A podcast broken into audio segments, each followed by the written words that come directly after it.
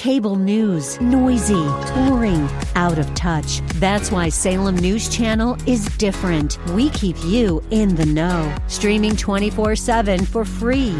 Home to the greatest collection of conservative voices like Dennis Prager, Jay Sekulow, Mike Gallagher, and more. Salem News Channel is unfiltered and unapologetic. Watch anytime, on any screen, at snc.tv and Local Now Channel 525. Grace and peace to you, and welcome to Reaching for Real Life with Sean Azzaro, the senior pastor of River City Community Church in San Antonio, Texas. Now, this is a church that exists to help people just like you find the real life you were created for and find it to the full. That's what Jesus promised in John 10:10. 10, 10. And we continue in this series with a look at the life of Joshua called When God Calls You. As life is filled with crossroads and dead ends, Joshua is the model of how God uses obstacles to reveal himself in powerful ways. So, what's your story? The story God is scripting for your life. That is, if you answer His call. RealLife.org has this full message, sermon notes, and series available all for free. But if you feel led to bless this listener supported radio ministry, then please do so right there at reallife.org. Pastor Sean is now in Joshua chapter 3 and starting off today in Romans chapter 12. It's part 2 of the message, Faith Stories. It's time for Reaching for Real Life Radio. Other people's stories are great, and they are. They're an encouragement. I'm grateful for them. But you cannot live off of other people's stories, okay? It, it's not enough. At some point, we have to recognize God wants to give you and I faith stories. God wants to do things in your life, in my life, that cause us to say, man, let me tell you about my God. And people go, oh, it's not real. God's not real. I can't see him. I can't prove him. Once you've seen the power of God, you become immune to that kind of thing. Yeah, well, whatever. Let me tell you what I've seen. You're telling me what you think, I'll tell you what I've seen. I'll tell you what I've experienced. Let me tell you what God has actually done. Other people's stories are great, but God wants to give you faith stories of your own. And when He does, it's a powerful thing. Now, I think in this passage, there's a couple of key ideas that can help us be in that place where we can experience the faith kind of stories that God wants to give us. We put ourselves in the place to let God move, put ourselves in the place to be a part of what He's doing. A couple observations. Number one, see where God is moving and follow Him. You want, you want real faith stories? You want to really experience the power of God? See where God is moving and follow Him. Ark, uh, uh, verse 3 talks about the Ark of the Covenant and follow it when it heads out. It represents the presence of the Lord. Let me just tell you, that's just great advice. And these people were used to that. They had followed the cloud by day, the pillar of fire by night. See where God is going and follow him. That is just great advice. Let me tell you, if God's going, I'm going to go. If he's not going, I'm not going to go. Some of you probably have taken the, the, done the Bible study experiencing God. Well, this was one of those concepts that Henry Blackaby brought up, and a lot of people have talked about. This idea don't sit and just kind of try to try to say, here's my plan, God, I hope you'll bless it. Look for what God is doing instead and get on board with what He's doing. It makes perfect sense, but it is not the way we're wired and not the way we typically do things. We want God to bless our plan.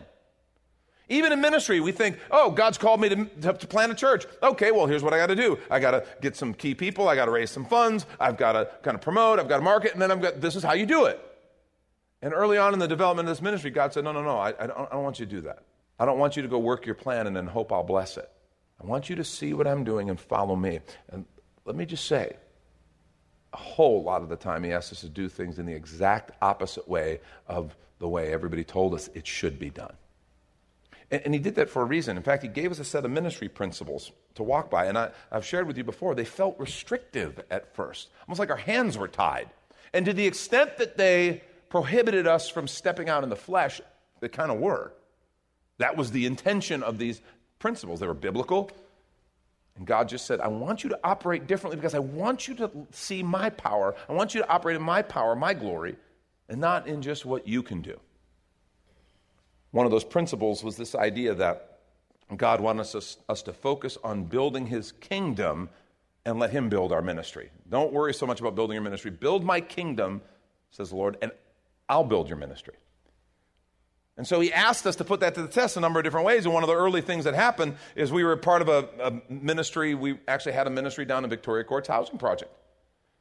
And I remember we were having a, uh, we wanted to have a Christmas party for the kids because we were doing kids ministry and it was one of the ways we were meeting families and cool stuff was happening. We were going to have this little Christmas party. And the, the housing authority said, sure, you can use the room, you can have a Christmas party, it's great. And we were thinking we'd have 20 some odd kids. They said, oh, yeah, you'll probably have that. Uh, the, the one issue is we have a, the Residents Association has a Christmas party scheduled for that day. And they've got their own thing that they're going to be doing. And at first we're kind of disappointed, like, oh, man, you know, going to be competing with that thing, and we don't know what they've got planned and all that. You know, I guess we'll be happy we get 20 so kids. And as we stopped and thought and prayed about it, it was like the Lord said, no, no, this is what I'm talking about. I don't want you to go work your plan and ask me to bless it. See what I'm doing, get involved. He says, I want you to go and I want you to support what these guys are doing, what the Residents Association was doing. Well, it wasn't a Christian group, wasn't a Christian thing, wasn't anything.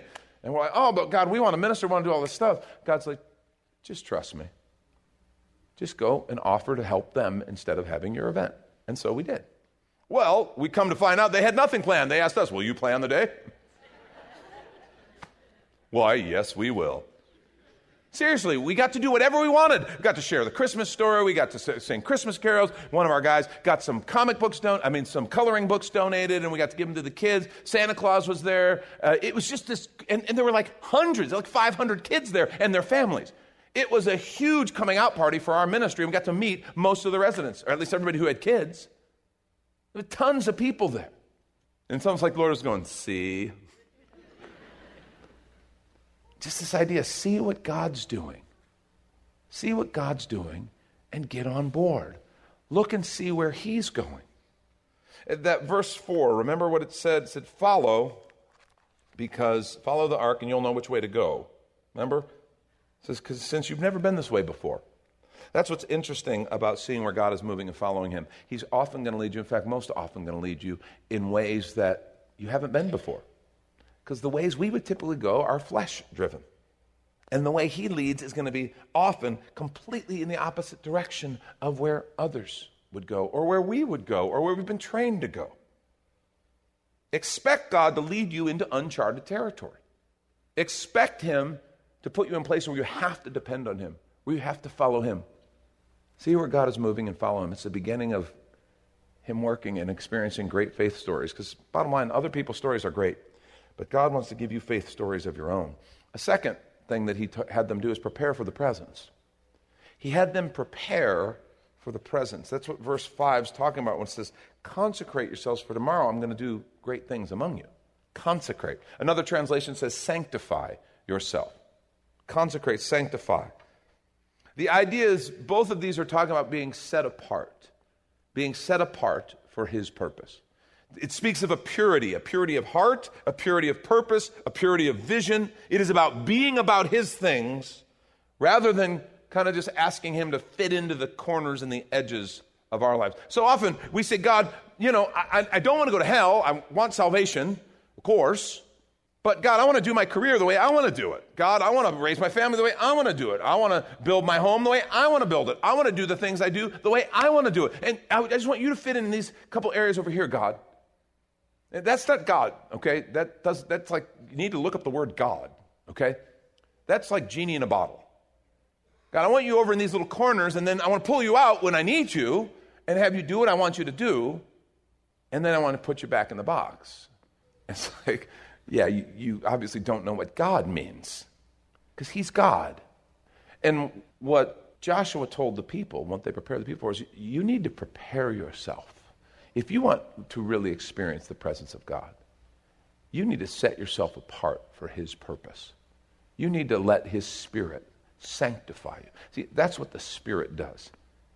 It kind of cleans out all the old and builds up the new, builds God's presence builds the character of Jesus. Look at the fruit of the Spirit. Those are the things that happen as part of this consecration, sanctifying process. You can't say, God, I want to lead my own life. Because understand, salvation in and of its very essence is saying, I was leading my own life. That's sin. Sin hurt me, it hurt God and everyone else, and I want to turn from it. That's what repentance means. So repentance is fundamentally that act of consecration, saying, God, I want your way. It's the first step. I want your way, and I want to follow you, God. I want to be your man. Prepare ourselves. Prepare ourselves. You see, you're not going to experience the power of God by just living life however you want and then trying to pull them out of the pull them out of the box and say, God, do your stuff. It doesn't work like that. In fact, in the New Testament, we're given a kind of a picture. This is the New Testament version of that. Paul writes in Romans 12, says, Therefore I urge you, brothers and sisters, in view of God's mercy, to offer your bodies as living sacrifices. That's, the, that's consecration. We're alive. We're not, he's not taking our lives, but he's saying, yeah, uh, my life is a sacrifice for him. Offer your bodies as living sacrifices. Holy, there's that, because holiness and consecration, like they go together. Holy means being set apart purely for God's purpose. Holy and pleasing to God, living sacrifice, holy and pleasing to God. This is your true and proper worship. Do not conform to the pattern of this world, but be transformed by the renewing of your mind. This is such a powerful idea.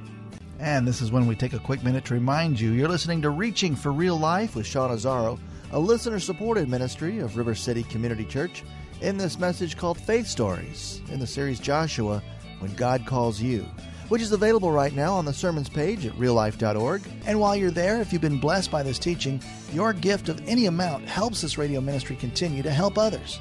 Just find the Give tab at reallife.org. And Pastor Sean Azzaro, now an author, invites you to check out his brand new book. 302 Books, a division of Salem Media Group, presents A Pilgrim's Guide to the Spirit Filled Life Rediscovering the Gift of the Spirit, authored by Sean Azzaro, pastor of River City Community Church in San Antonio, Texas. Growing up in and around Pentecostal churches, I really learned to appreciate the role of the Spirit in the life of the believer. But I also saw what I considered to be imbalance and excess in some of our churches when it came to how we taught about the infilling. Now available at Amazon.com, Sean Azzaro shares his most requested teaching and radio broadcast podcast series in a devotional form, encouraging you to embrace the spirit filled life. I wrote in a devotional style to encourage readers to examine the scripture with fresh eyes and make room for the Lord to speak about the role of the Spirit in our lives. The goal of the whole book is to simply make you hungry for more of the Spirit. Order your copy of A Pilgrim's Guide to the Spirit Filled Life by Sean Azzaro today at Amazon or reachingforreallife.org. And now the conclusion to the message Faith Stories. This is Reaching for Real Life Radio. That this is what your real worship is. You know, worship is not just the song service. So we come here and we have the song service, and worship is a really important part of what we do. It is not just the opening band for the pastor, okay? You need to know that. Now, not that I don't deserve an opening band, mind you. That's, but, but that's not it, okay? I've told them to get me a cool theme song. They, they, they've done nothing for me, all right? You know, wouldn't that be nice? A little snappy theme song? Worship is not the opening band for the pastor. Worship is active and engaged, and it is where we do this. Here, this is the theme of worship. Offer your bodies as living sacrifices, holy and pleasing. This is your true and proper worship. That's what that part of the service that we call the worship. The whole thing is about that. But that worship service is active and engaged. It's where we come before the Lord and we say, God, I'm yours. God, my heart, my soul, my mind, my strength, my life vision. I am yours, God. And we sing the songs, and the songs are a beautiful backdrop for the work of what God's doing. But the point of the worship portion of our services is where we come and say, God, we love you and we are yours. And if there's business, we got to, you know, that old phrase, we're doing business with God. That's what that part of the service is about. If, if we need to repent and say, Lord, I'm sorry. You know, there's some stuff I've allowed to creep in that is not pleasing to you. Father, forgive me. That's a great time to do that. Because, Lord, I want to be consecrated to you. I want to be set apart for you. I want to be yours. That's the heart of worship. We, could, we should probably call what we do here the expression of our worship. Because worship is the actual putting Him first place and saying, I'm, I'm a living sacrifice, Lord, I'm yours. That's what worship is about. It's not about are we doing the coolest songs and kind of do I like the songs or, you know, do I like the way the band leads? It, that's, that's not really it It's in this time, I say, God, I'm yours. And we say it together. It's a powerful thing when a congregation of people, the body of Christ that, you know, that gathers here on Lookout Road that calls itself River City, when we together say, this little segment of the body, Lord, we're yours. We are yours. You are exalted here. You're a king. One king. It's you, Jesus. That's it. and we're in alignment following you. That's powerful. That's what consecration is. And, and what's fascinating is he kind of goes and he expounds a little bit. He says, This is your true and proper worship. Do not conform to the pattern of this world, okay, but be transformed by the renewing of your mind. And he says, Then, then you'll be able to test and approve what God's will is, his good, pleasing, and perfect will. See, so often we, I, hear people say, well, I can't hear the voice of the Lord, or I read the Bible, I don't hear anything, or I pray, I don't hear anything. Well, how are you doing on the whole living sacrifice part? Because if you're trying to cram God into the corners and pull him out like a genie in a bottle every once in a while when you need him, you're not going to be able to hear him well. You're going to have a real hard time. We've got to prepare the presence. That happens through prayer and obedience. I want to challenge you. There's the closet, what we call closet prayer or, or, inner room, when Jesus said, when you pray, get alone with God, go to that quiet place, that alone place, and that's where you get the word out, you listen for his voice, you ask him to speak, you bring the things before him that are on your heart, and you pray and you listen, and you have that daily, we call it a quiet time. It just means alone with God. But then, Scripture talks about you know, when we leave the prayer closet, God's still with us. He doesn't like stay there. So now, when you're driving, you can talk to God. When you're in a meeting at work and something's starting to happen, you can say, God, what's going on here? When you're having an exchange with your spouse and you, you, the flesh is kind of rising up, and, and you can step back and go, Lord, give me your wisdom, and the Spirit will start pointing you another direction. That's the power of prayer, and it's available 24 7. When we pray and obey, that is the pathway to this consecration. Other people's stories are great, but God wants to give you faith stories of your own. A third thing that they learned, and that I think is really important and appropriate for us, is get ready to get your feet wet. Okay, if you want to have the, you want to have faith stories because God really did something powerful in you. Get ready to get your feet wet. It's fascinating that in verse 15 and 16 says, Now the Jordan's at flood stage during the harvest. So it's giving us a, a condition. It's like a weather report. Yeah, the Jordan was flooded, which it does at harvest time. Yet, as soon as the priests who carried the ark reached the Jordan and their feet touched the water's edge, the water stopped.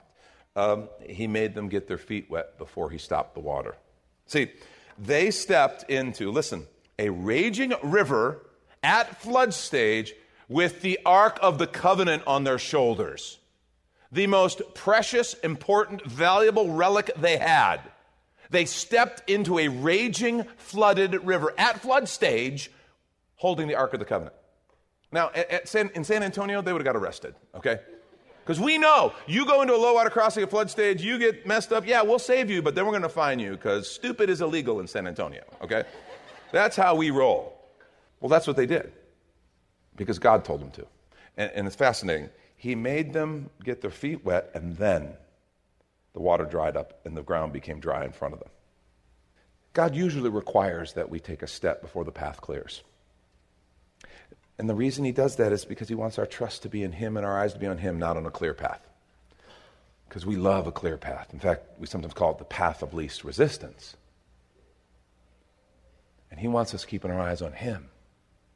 And so he often requires that we take that step.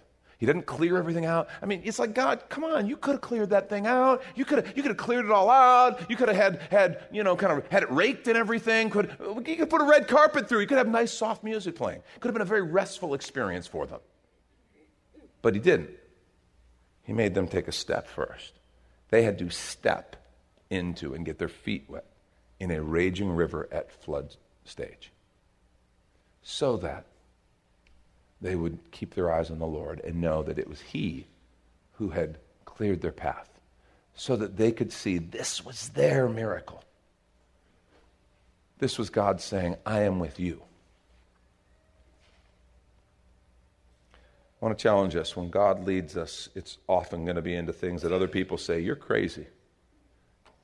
You're absolutely crazy. Can't tell you how many times throughout the course, throughout the, the journey of this ministry, people said, You're crazy. God told us to buy a 110 acres with a big old amphitheater on it. People said, You're crazy. And they were right. I'm not, I'm, not arguing the obvious, okay? But I'm telling you, we set out, we thought, okay, God's way was, I'm going to do this. our way, this is when you this is when you understand, okay, follow what he's leading, not your plan. Our plan was to go look for like 40, 50 acres. That was our plan. Our plan was go look for 40, 50 acres and build a nice little church building, and because that's what the sensible people would do. Okay? And then well, somebody we knew, hey, I want to look at the Verizon Amphitheater? And we're like, sure, you know. And really, that was kind of how that was kind of how it went until we got here and recognized God's going to do this. And it's a long story, great story. I'll tell it to you sometime. Some of you have heard it, some of you haven't. But God did a miraculous work because He said, This is what I'm going to do. This was not on our radar. And let me just tell you, He made us get our feet wet. In fact, He didn't stop with the feet, He was nice to the priests. He made us kind of dive in and get thrashed around in the low water crossing for a while. but God did amazing things on our behalf. He often has us take that step of faith and then he parts the water. So I don't know what kind of faith step he may be challenging you with, but I just want to say take it. If you know it's the Lord, take it. Do it. See what he does. Other people's stories are great. God wants to give you and me faith stories of our own. Last thing. Remember what God does. This is really important. Remember what God does. Remember those 12 guys, okay, who were mentioned just a sentence in chapter 3 and then they don't tell us anything about them? From what, each of the tribes, select a guy, and that's what they did. Okay. Well, what we find out in chapter 4 is they had those guys go, and while the priests are in the middle, and while the people are walking across, and while they're on dry ground, he has them get stones. Each one gets a stone from the bottom of the Jordan River. Okay? So they come out with these 12 stones. And he has them build a memorial. Just a little remembrance. That's what a memorial is, it's to remember. In fact, in chapter 4, beginning at verse 19, we read this about that. On the 10th day of the first month, the people went up from the Jordan and camped at Gilgal on the eastern border of Jericho. And Joshua set up at Gilgal the 12 stones they'd taken out of the Jordan. He said to the Israelites, In the future, when your descendants ask their parents, What do these stones mean? Tell them, Israel crossed the Jordan on dry ground. For the Lord your God dried up the Jordan before you until you had crossed over. The Lord your God did to the Jordan what he'd done to the Red Sea when he dried it up before us until we had crossed over. He did this so that all the people of the earth might know that the hand of the Lord is powerful and so that you might always fear the Lord your God. Hmm, somebody should preach on that. Isn't that good? That's what he was doing. And, and what was interesting is the anticipation was, and, and what was fascinating is this was now going to be their home. And that's why he did it now. So they would not only remember the Jordan, they would remember the Red Sea. But it was, it was now in what was going to be their home across from Jericho. That was part of the land God was going to give them. So God envisioned, and this had the picture in mind that one day a grandfather would be walking by with his grandson, his granddaughter, who hadn't seen, who didn't know. Oh, those stones? Those stones are from the bottom of the river. Because you remember, God walked us across on dry ground to remind us of his power and his presence. That was back when Jericho wasn't our city when Jericho was there and it wasn't level ground. It was back then. Oh, there's something powerful about our faith stories. This is how faith is built one step of obedience and God's provision at a time. And then you remember. And then you remember. See, other people's stories are great and they are motivating and they are a gift of God. But what's fascinating is when He gives us our own stories, our stories now become motivation for people other people and my challenge my desire is that other our faith stories would be something that would motivate other people for them to say maybe god could do something like that for me maybe i could trust god i don't want people to hear river city's faith stories which we've got some great ones but i don't want people to hear them and go wow isn't river city great that doesn't do anything I want them to say, Isn't God amazing? And maybe if He could do it for them, He could do it for us. And how powerful is that? I want them to have a hunger for something real. I want them to hear about our stories, not just the church's corporate, your stories. I want you and I to have personal faith stories, stuff God does at work, stuff He does in our families, stuff He does with, through our finances, all the areas of our life. Those stories to make other people go, man, I want that. I want the power of God because we all have something inside us that knows we were made for something more, knows that God is real, even if we won't admit it, and longs to see the real power of God. I want our faith stories to make other people hungry for more of Jesus. That's what they do. And so, other people's stories are great. But God wants to give you and I faith stories of our own. Our challenge is will we let Him? Will we say, will we follow when the Lord leads? Will we consecrate ourselves? Will we get ready? Will we get our feet wet when the time comes and the river looks pretty hard and everybody says you're crazy? Will we do it? Will we let God lead us places we've never been before? That's Pastor Sean Azzaro. You've been listening to Reaching for Real Life Radio. And if you'd like to hear this full message called Faith Stories in the series Joshua, When God Calls You, it's available right now on demand at reallife.org. And while you're there, we'd appreciate your feedback. You can leave us a note on our Contact Us page, or even better, your financial gift helps this radio ministry continue. Find that Give tab at reallife.org. But of course, you're invited to visit and join us at River City Community Church, located on Lookout Road right behind Retama Park, next to the Real Life Amphitheater. If you'd like to call the church, the number is 210 490 5262. As Reaching for Real Life Radio is a service of River City Community Church, we hope you join us again next time as you travel the road to real life.